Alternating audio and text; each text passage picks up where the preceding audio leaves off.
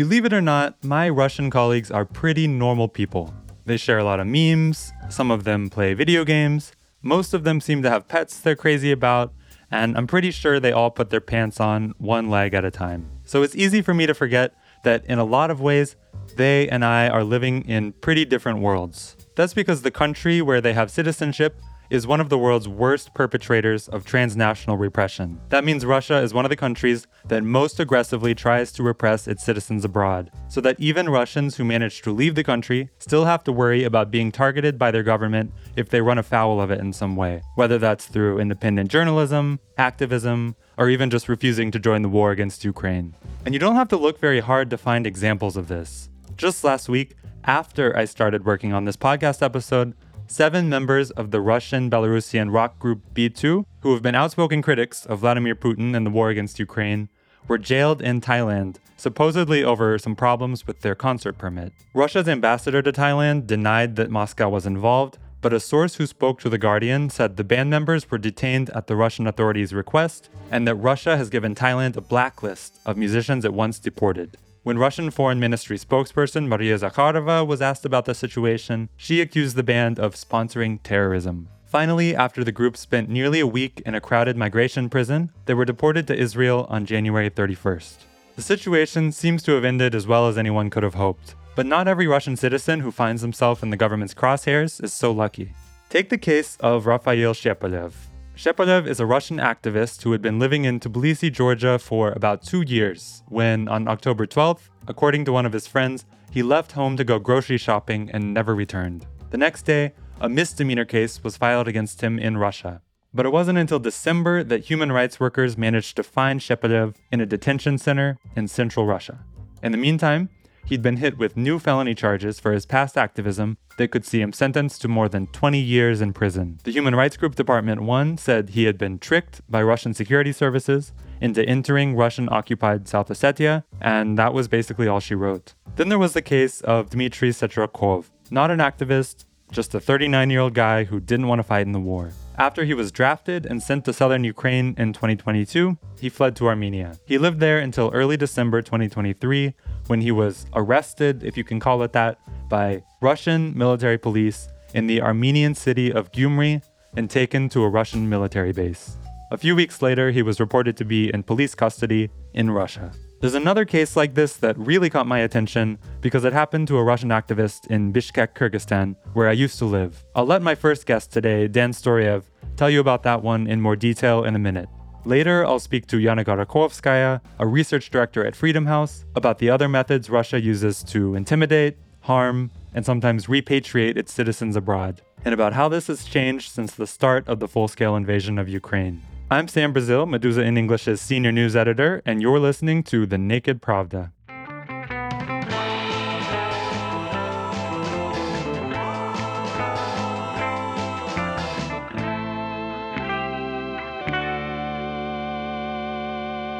Howdy, folks. I bet you thought you were rid of me this week, eh? I'm Kevin Rothrock, your regular host, but not this week. And yet, here I am, only briefly, with a quick news segment just to give listeners a taste of the recent goings on in Russia. I've tried to feature a review of the news on this podcast before. I've thought about covering recurring subjects and maybe even finding theme music to make the whole thing feel structured and official, but honestly, the news cycle is chaotic. And rather than try to force current events into familiar boxes, I'm just going to share some stories that I think, in purely subjective terms, are interesting for being important, stupid, weird, and so on. So let's jump in and I'll get back to Sam and this week's feature story about Russian transnational repressions in just a few minutes. Have you ever been so mad that you wanted to punch somebody? Of course you have. It happens to everyone. If cars came equipped with loaded pistols, highway traffic would make mass murderers of us all. Happily, the story I'm about to describe concerns a young man who says he only wants to hit people, and just in the confines of a gym sparring session. Still, it was a slightly disturbing reaction to being expelled from the Moscow Institute of Physics and Technology. The young man so eager to exercise his fists is named Dmitry, and the university admitted him last year as part of the government's new education quotas for Ukraine invasion veterans and their children. Dmitry, who belongs to the latter category, got into the school's applied mathematics and informatics department despite scoring less than half the points needed on Russia's college entrance exam. Without the quota benefits, he'd have needed a 290 on the test. His score was 127. According to an investigation published by journalists at iStories, Russia's top universities admitted more than 800 veterans and their kids last year, and most of them either failed their entrance exam or didn't take it at all. Dmitri's dad spent a year fighting in Ukraine, where he was eventually injured. Thanks to legislation Vladimir Putin signed last summer, that was enough to get his son a spot at MFTI. Sadly for Dmitri, the school kicked him out after one semester when his absences due to illness started piling up and he fell behind on his work. On February 1st, 2024, we got another update to the university drama. Dmitri can reapply to universities this year using the same veterans quota benefits. The new legislation here specifies no time period for the preferential terms, so the quotas currently exist in perpetuity, say spokespeople for the Moscow Institute of Physics and Technology. On Monday, January 29th, rumors flew that Ukrainian President Volodymyr Zelensky had fired Ukrainian Armed Forces Commander in Chief Valery Zaluzhny. The Defense Ministry and Zelensky's own office later refuted these reports, but journalists in Kiev have confirmed that Zelensky has asked Zaluzhny to step down, and the latter refused to resign. A few days later, on Thursday, Zaluzhny authored an op ed published by CNN where he complained about the inability of the state institutions in Ukraine to improve the manpower levels of our armed forces without the use of unpopular measures. At the time of this recording, the Washington Post just reported that the government of Ukraine has informed the White House in the United States that President Zelensky has decided to fire his top military commander, General Valery Zaluzhny. That's according to two people familiar with the discussion. The Biden administration has reportedly neither endorsed nor objected to the decision, calling it Zelensky's sovereign choice. Investigative journalists at the Dossier Center released a new report with lots of drone footage of a mansion compound thingy allegedly owned by Vladimir Putin. The site is north of St. Petersburg, just 20 miles from the Finnish border, and besides the uncharacteristically modern architecture, the most memorable takeaway is that the grounds are four times bigger than the land registration paperwork allows, and the surrounding barbed wire fence actually claimed a little waterfall that used to be open to the public. Now there's a luxury sitting area with a private VIP view of the area. Vladimir Putin stole a waterfall. The Court of Arbitration for Sport, sport, not sports, found Russian figure skater Kamila Valieva guilty of doping and imposed a period of four years of ineligibility. That's retroactive, which means she loses all her medals in the Beijing 2022 Olympic Winter Games. The United States Olympic and Paralympic Committee called the ruling a significant win, not only for Team USA athletes, but for athletes worldwide who practice fair play and advocate for clean sport. On Tuesday, January 30th, the whole Russian internet, that is the RU top level domain, went down for a couple of hours. Coordination officials blamed the outage on flawed software involving the domain name system security extensions, but the incident renewed fears that Russia's digital sovereignty plans mean the days are numbered before state officials take control over Russian internet users' access to the World Wide Web. Pro Kremlin pranksters Vovan and Lexus keep fooling prominent writers into admitting on tape to sending money to Ukraine. If you're a prominent writer out there, don't talk about this on tape. In December, the duo got Boris Akunin and Dmitry Bykov, causing extraordinary legal problems for Akunin and leading publishers and others to pull their books. This week, they pranked acclaimed novelist Ludmila Ulitskaya into revealing that she donates book royalties to Ukraine. Immediately afterward, AST, one of the largest book publishing companies in Russia, announced that it was suspending her payments. Contracts be damned. The Mendeleev University of Chemical Technology subsequently revoked her honorary professorship, and Moscow libraries have stopped lending her books. And let's finish with a slightly happier literary story. One of Russia's most famous 20th century novels has returned to the silver screen. Mikhail Bulgakov's The Master and Margarita is back, baby, reinterpreted by American Russian filmmaker Michael Lokshin. State pundits and propagandists have attacked the director for anti war and anti Putin comments, but the movie had a good opening week, topping Russia's box office and earning more than half a million dollars on its first day. Not a bad sum for a Russian made film. The movie was filmed in 2021 before the full-scale invasion of Ukraine, and Lokshin got roughly 10 million bucks in funding from Russia's Cinema Foundation, the state's key funding agency for the domestic film industry. Meduza film critic Anton Dolin quite liked the new adaptation, saying that it manages to retain the sharpness of the original source, which mocks Soviet power, and at the same time offers the viewer an innovative perspective on a classic text. And with that, now back to Sam and this week's show.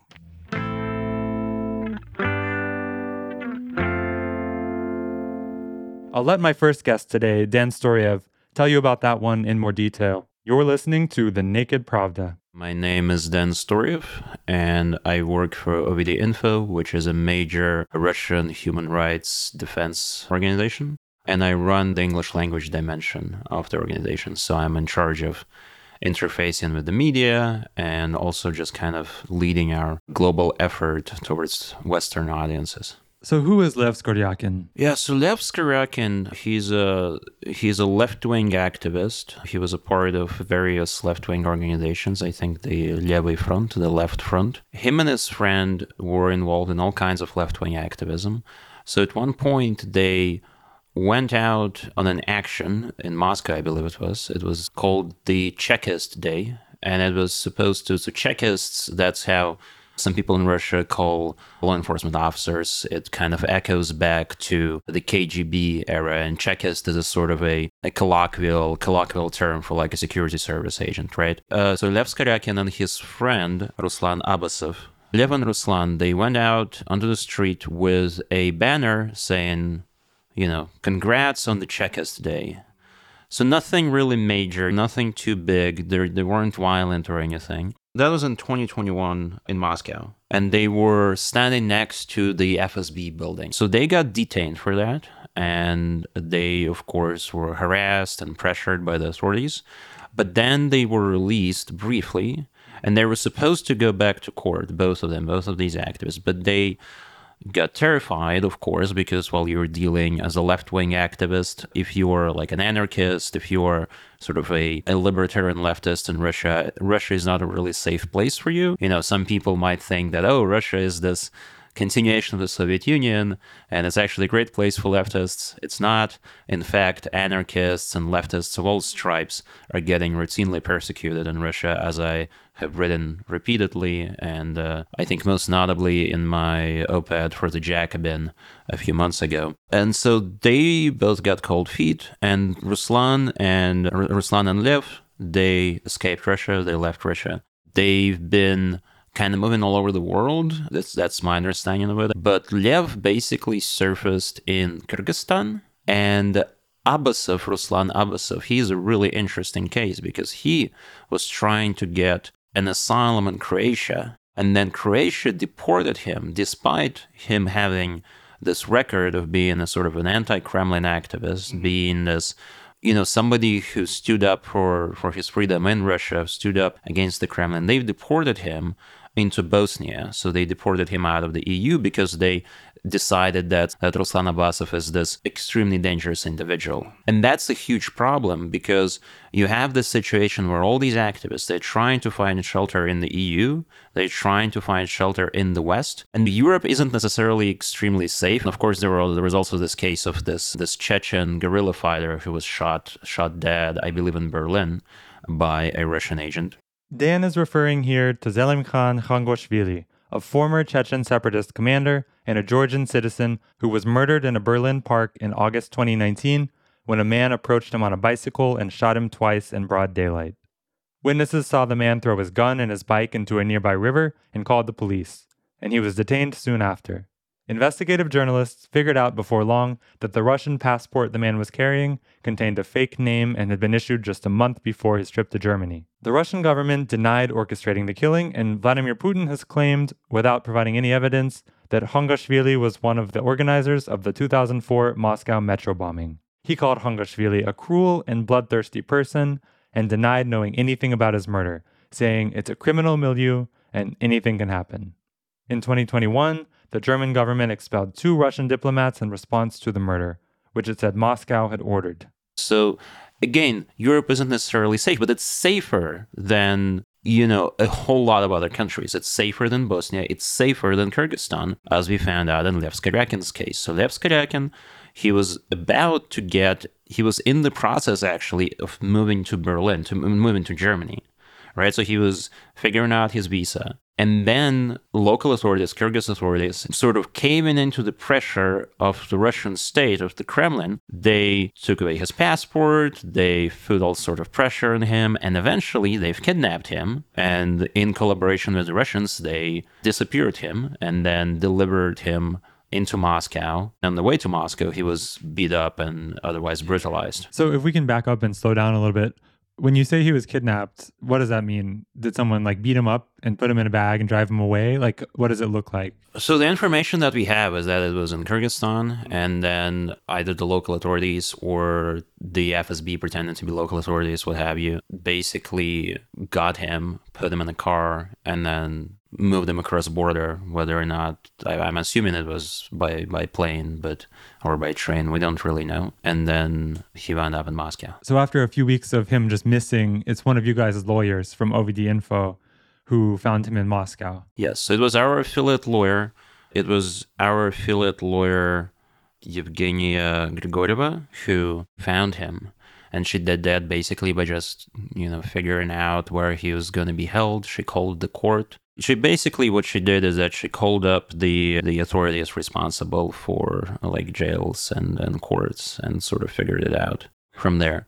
And yes and then she found him and then she worked with him on preparing his defense and ultimately he was released. But it's kind of surprising right that he was just released with a pretty large fine if they went through all the trouble to get him back to russia do you think it was do you think there was an order at the top behind this or were there just some really enterprising Kyrgyz security officials who saw an opportunity to win some favor? That could be that. I mean, it's a part of a larger pattern where the Kremlin is trying to communicate to exiled Russians and to anyone else who's listening is that if you are standing up against the Kremlin, you're no longer safe. And this is important, right? Because you have these, you know, many dictatorial authoritarian states their opponents, right? The opposition, activists, what have you, they often tend to flee these states, right? They tend to flee and sort of find safe safe harbor elsewhere, right? Because it's impossible, very often it's impossible for them to work within the country that they're focusing on because there will be harassment, there'll be imprisonment, and so on and so forth. We've already seen in Russia with Alexei Navalny, Ilya Yashin, Vladimir Kara-Murza, all these dissidents who did have a chance to kind of be outside of Russia and they decided to stay. And as a result, they were thrown behind bars for God knows how many years. Navalny came back from Germany. Kara-Murza is a dual Russian British citizen. He, you know, he didn't yield. They both they decided that it's you know it's important for them to stay in Russia, and then they were thrown behind bars. But right now, the state is basically communicating that, like, hey, you know, even if you escape, it's you. You're not. You're not necessarily safe. You're not safe because what we're going to do, we're going to establish these precedents, right? We're going to put pressure on the governments that we can put pressure on to kick you out, to deport you, to detain you. And this can take many forms, right? Kyrgyzstan is probably the most kind of horrifying example of them all, arguably because, you know, the Russian operatives could just basically like walk in, grab the guy, and kidnap him.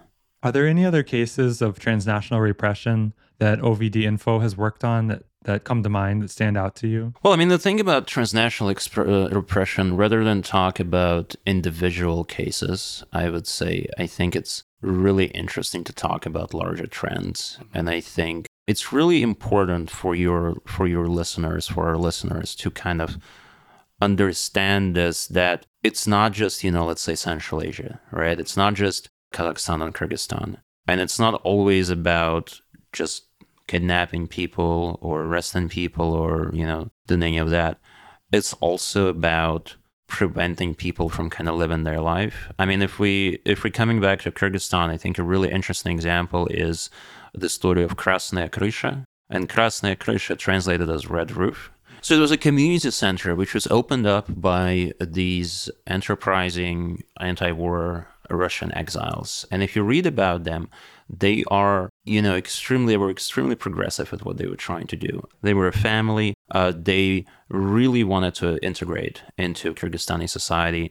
Their daughter was learning Kyrgyz.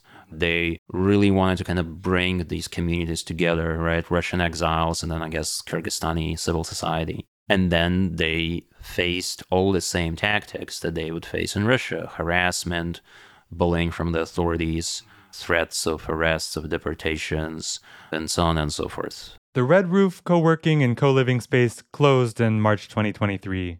Central Asia analyst Timur Umarov told Meduza that the situation shows Kyrgyzstan's current political regime welcomes Russians, but only under the condition that they don't speak out about their political views. And so you have this situation where the Kremlin kind of created this paradigm within which all these different countries are incentivized to put more pressure on exiles. And you know, those of you who are listening to this in English, you're probably living in the West, and you might be thinking, "Oh, well, but you know, my country doesn't do this. My country is, you know, we are supporting Ukraine and opposing the Kremlin on the national level." But the thing is, coming back to the Ruslan Abbasov case that we started this conversation with, your country might also be in, involved in putting these dissidents, these anti-war activists, putting them at risk. Like, for example, you know, like like Croatia did when they deported that poor guy into Bosnia.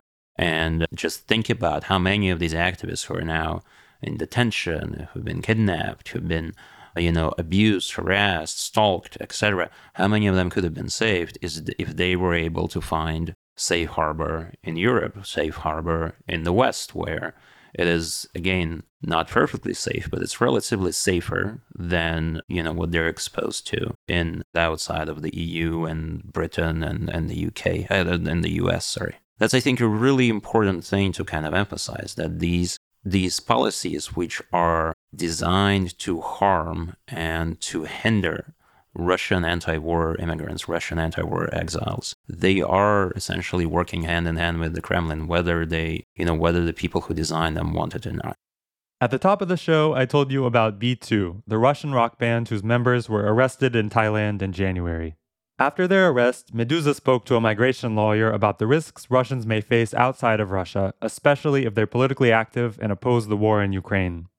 Among other things, the lawyer said that Thailand is not a safe place for Russians, and that last year, the Thai government approved an extradition treaty with the Russian government. The lawyer also named Indonesia and Cambodia as countries with similar risk levels. High risk countries, they said, include Armenia, Kazakhstan, Belarus, Tajikistan, and Azerbaijan, which share a criminal database with Russia, as well as Iran and North Korea. The lawyer also pointed out that the Russian government has made significant efforts in the last few years to build up cooperation with foreign countries' law enforcement agencies with Russia's interior minister repeatedly going to China and Russia's prosecutor general visiting Iran, Tanzania, Cuba, and the UAE. We're not naming the lawyer because since Meduza has been designated as an undesirable organization in Russia, they could be prosecuted for speaking to us. So it makes sense that Russia can easily target its citizens in countries it borders or has alliances with. But to get more insight into how the Kremlin engages in transnational repression all over the world, including in countries that are usually considered safer, and to learn how this has changed or not in the last two years, I reached out to Yana Gorokhovskaia, research director at Freedom House. I asked her about these stories of these abductions that I'd seen in the news, and she started by giving me a more thorough definition of transnational repression what we mean by transnational repression um, are tactics. They can be physical or digital, direct or indirect, that governments use to reach across borders to silence dissent or to harass or harm um, dissidents or activists, journalists, sometimes it's students, former insiders. And Russia is actually one of the world's top 10 perpetrators of transnational repression. You know, obviously, high, really high profile attacks and poisonings that have happened in Europe in previous years, but also just, you know, uh, attacks against uh, or detention and deportation of Chechens from Europe. And so these latest uh, incidents we view as sort of part of a longer pattern of this transnational repression. The, the difference this year and in the past year in 2022, I guess 2022 and 2023, has been that the targeting has pivoted to people who are somehow connected to, you know, an anti-war effort or are kind of active against the war. When Freedom House released its special report on transnational repression in 2021, three years ago, the authors wrote that the Russian government doesn't use coercive measures against the Russian diaspora as a whole, and that instead it focuses on repressing activism at home, basically, other than targeting some high profile individuals. Is this still accurate, or have things changed since the full scale war started? I would say pre the full scale invasion of Ukraine, the kind of modus operandi of Russia or the Kremlin was to go after really high profile targets and especially people viewed as former insiders right? So you had like former FSB or maybe just former kind of economic insiders. Those were really the targets. Whereas, you know, the the broader Russian diaspora, even activists were not pursued with as much force. And that's definitely shifted. And that kind of falls in line with what we see with other governments that perpetrate transnational repression, where they're, you know, it's the Saudi government or China. A lot of it is about what's happening domestically. And so it can shift over time because what the government or the regime views as sort of dangerous or problematic to itself also depends on what it's doing at home. There's a few exceptions to that. You know, for instance, like Rwanda just goes out goes after everyone who lives abroad. It has a very kind of specific way of uh, committing transnational repression, you know, but I would say for for other countries it's mostly about whatever the the pain point is for the regime itself and obviously the pain point for the Kremlin is the war in Ukraine. The last time the Naked Pravda did an episode on transnational repression, which was also back in 2021, everything kind of had the caveat that Chechnya under Ramzan Kadyrov was the exception and functions differently. Freedom House called Chechnya a unique example of a subnational regime operating its own transnational repression campaign. Is that still the case? It's still the case. I would say, if anything, the war made the situation worse. Um, the war's made the situation for transnational repression worse in actually a couple of different ways. So I'll start with what it's made worse for Chechens. So we have several examples of Chechens who may have resettled in Ukraine originally, who then fled the war. And as they were trying to cross into Poland or another country, they were detained on the border. And some of them are facing extradition to Russia. It also, in general, I think the war has sort of swept some of this under the carpet. There, you know, what has also happened in Europe over the last few years is a huge rise in xenophobia and especially kind of anti Muslim sentiment. And unfortunately, a lot of the Chechens we see um, targeted are being being affected by that. So it's kind of become even more difficult for us to determine whether something is transnational repression because often we look at or we look for signs that the person has been specifically targeted by the origin government. And when that happens in immigration cases, it's usually because the government accuses a person of terrorism or membership in an extremist group or you know something else that will get their asylum application or immigration application flagged basically in europe it's become really difficult because honestly governments are just going after migrants in general in Europe. And so some of these Chechens who have been sent back to Russia, it's not totally clear that Russia was the active agent in them going back. But certainly what happened to them when they landed in Russia has been terrible. I mean, several have have disappeared. So that's been one effect is that the war has sort of covered up this other trend. What we also saw last year and we've continued to see this year is that because the situation has become for rights and freedoms inside Russia so terrible, it's actually becoming more of a host country for other governments to commit transnational oppression. So that's Central Asian governments, but also Belarus.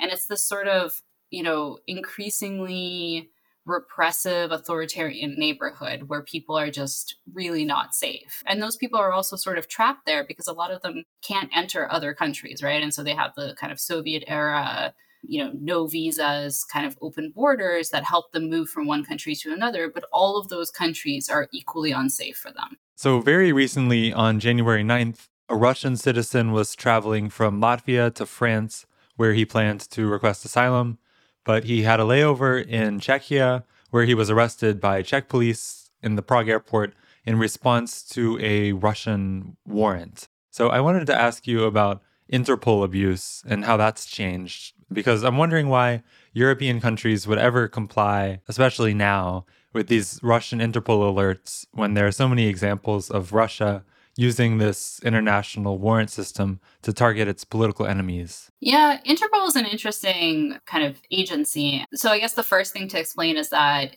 you know, even calling them arrest warrants, it's not true, right? These aren't, if you have an Interpol notice, it's not an arrest warrant. Interpol is not a policing agency, it's an information sharing agency. And so what a notice is, is just being flagged that you are wanted for some reason. It is not like an international arrest warrant. So I think that's one thing. So, like, when we think about Interpol, we think, oh, it's an international arrest warrant, but it's not. It's just information sharing. But countries do invest quite a bit into Interpol and for obvious reasons, right? Interpol helps countries share information about terrorists, organized crime, lost passports, kidnapped children, you know, all of these things. And so countries have a vested interest in maintaining Interpol as an organization and acting on the notices it puts out.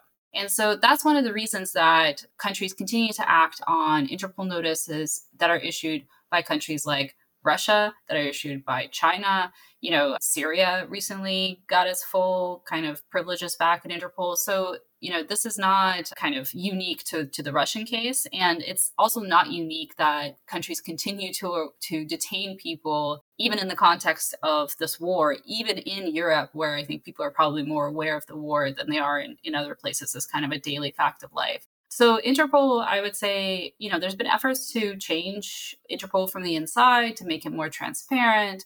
You know, for instance, to to allow you to say search your data uh, search the database for your own name like to see if you're actually wanted because if you are then traveling across borders is actually really dangerous and you may want to not do that it's not really possible to do that. They don't put all their information online. They don't put all the notices online. Um, so some countries are taking their own kind of efforts to mitigate the threat. So, for instance, the U.S. actually issued um, in 2023 special. The Justice Department issued special guidelines that you you can't be detained solely on an Interpol notice. So there has to be some other kind of something underneath that, and and that's great. So because actually there were a couple of Russian citizens, this was years ago, but who were held in ICE detention because of Interpol notices from Russia. And they spent, you know, a really long time in ICE detention in otherwise very ordinary immigration proceedings. So this is a this is a real threat. So aside from Interpol abuse and abductions like what happened in Kyrgyzstan and Armenia last year, what are the other tools in Russia's transnational repression toolbox? I mean, obviously there are assassinations, but that's pretty extreme. So what else does Russia do? Yeah, definitely. Assassinations. I think what we saw in 2022 and 2023 is an increasing number of kind of suspicious, I would say, poisonings, especially against journalists. There was a couple of there were a couple of cases of journalists in Georgia and in Germany experiencing poisoning symptoms, and I think in, at least in Germany that's being investigated um, by the police. One of these cases was that of Yelena Kostyuchenko, who was working at Meduza in October 2022 when doctors believe she was poisoned. This appears to have happened when she was on a trip to Munich, where she had a visa appointment at the Ukrainian consulate. Apart from Kostyuchenko, at least two other Russian women appear to have been poisoned outside of Russia in the last two years. Journalist Irina Babloyan from Echo of Moscow and Natalia Arno, the president of the Free Russia Foundation. So, you know, detentions, renditions, assassinations, um, unlawful deportations, those are all part of Russia's uh, toolkit. And assaults, uh, we've had a few assaults, places like, you know, Sweden or even Argentina, a few others. We've seen now also, we did some work on exiled journalists being targeted. So, obviously, this is a huge issue with Russia now because most of the independent media has left not even most, all of the independent Russian media has left Russia and so operates entirely from abroad. And many of those journalists who have continued to work for Russian outlets have families at home in Russia. And increasingly, we're seeing those people th- be threatened or at least pressured to you know either contact these are in a lot of cases these are parents that contact their children and tell them to discontinue their work or return you know or some some kind of other threat so this is coercion by proxy, which we see governments like China do and increasingly seeing governments like Russia do as well. I think the one that we don't know as much about is sort of digital transnational repression, although I imagine that happens. And there was actually cases in 2022 where Russians who had for a long time lived abroad in Southeast Asia were being really active online and participating in chats or doing something on YouTube. And it seems like Russia was able to request some of those governments to try and basically revoke their residency permits, get them deported. So clearly, you know, the kind of things that you do on the internet are, are becoming more and more of a problem for the government as well. I want to shift to Belarus for a second. In September, Alexander Lukashenko issued a decree that made it impossible for citizens to extend their passports or get new ones at embassies or consulates abroad. So, doing that now requires people to go back to Belarus, where a lot of them either have criminal cases waiting or, you know, other good reason to fear political prosecution. But the only other option that leaves them with is to stay in countries without proper documentation. So does this fall under the transnational repression rubric? Yeah, we definitely consider mobility controls, which is what this would be a form of transnational repression. You know, this would be sort of the maybe non physical form of transnational repression. We see other governments use this, right? China, for a long time, has been restricting Uyghurs access to passports. And, and in general, embassies and consulates are a site of transnational repression. I mean, you, you know, you, all you have to do is think about what happened to Jamal Khashoggi in, you know, a consulate in Istanbul just a reminder Jamal Khashoggi was a Saudi journalist who had previously worked as an advisor to the Saudi royal family. In 2017, he fled Saudi Arabia and settled in the US, where he began writing columns for the Washington Post that were often critical of the Saudi government. In October 2018, he was killed and dismembered in Saudi Arabia's consulate in Istanbul, where he'd gone to pick up documents he needed to marry his Turkish fiancée the next day. So this is something that governments do. It you know, and it builds upon we we were already hearing that people were being threatened uh, in Belarusian embassies when they went in for documents or something else, and they were sort of being threatened and shown in some cases photographs of themselves participating in protests abroad so participating in pro-democracy protests abroad. So yeah i think this is all kind of par for the course. We know that you know belarus had the the really striking example of transnational repression when they landed the ryanair flight and, uh, to get to arrest a journalist who was on board. Here's another quick reminder in case you missed this story. In the spring of 2021 Belarusian journalist Roman Protasevich was detained in Belarus after the authorities forced his Ryanair flight from Athens to Vilnius to land in Minsk. The authorities also detained his girlfriend, a Russian citizen named Sofia Sapega. In May 2022, she was sentenced to six years in prison for her work as an editor for a Telegram channel that published Belarusian security officials' personal data. In April 2023, it was announced that she would be extradited to Russia to serve the rest of her sentence there. Protasevich was sentenced to eight years in prison, but he was later pardoned. Several Belarusians were actually kidnapped and, and brought back to Minsk from Moscow in 2022, including one who was a U.S. citizen, so Belarusian U.S. citizen. And just other, there were people who were operating Telegram channels who had been living in Russia, who were Belarusians and who, you know, were part of the pro democracy movement, who were deported back to Minsk. So yeah, this is Belarus is is definitely perpetrating transnational oppression. So it seems like in a lot of ways Russia is happy for most of its critics and dissidents to go abroad, even if it tries to silence them. Putin called it a self-cleansing of society pretty soon after the full-scale war started. Whereas Belarus apparently wants everyone to come back and face prosecution. Is that a fair characterization?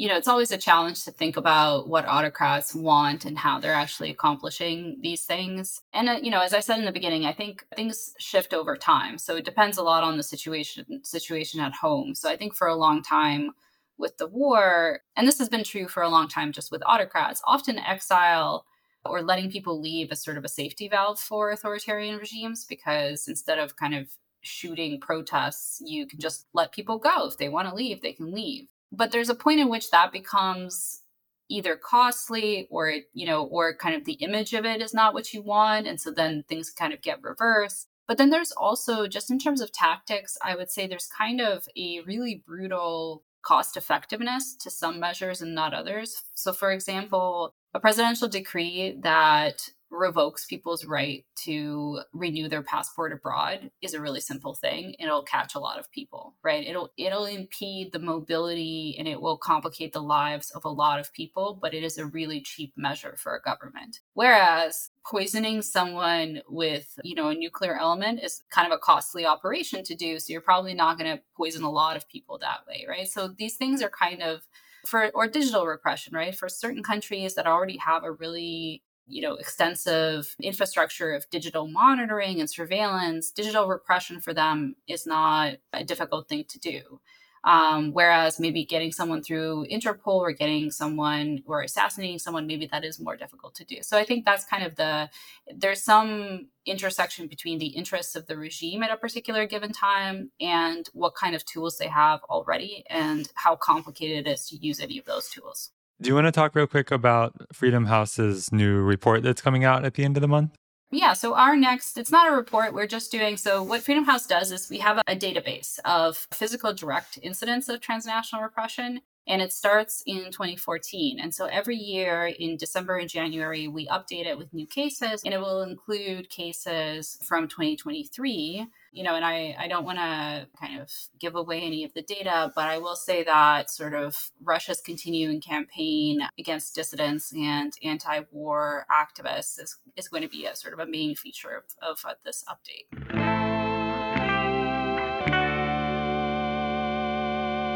Thanks for tuning in, folks. This has been The Naked Pravda, a podcast from Meduza in English. Remember that undesirable status back in Russia means our entire news outlet now relies on readers and listeners around the world to support our work. Please visit our website for information about how to become a contributor with one time or recurring pledges.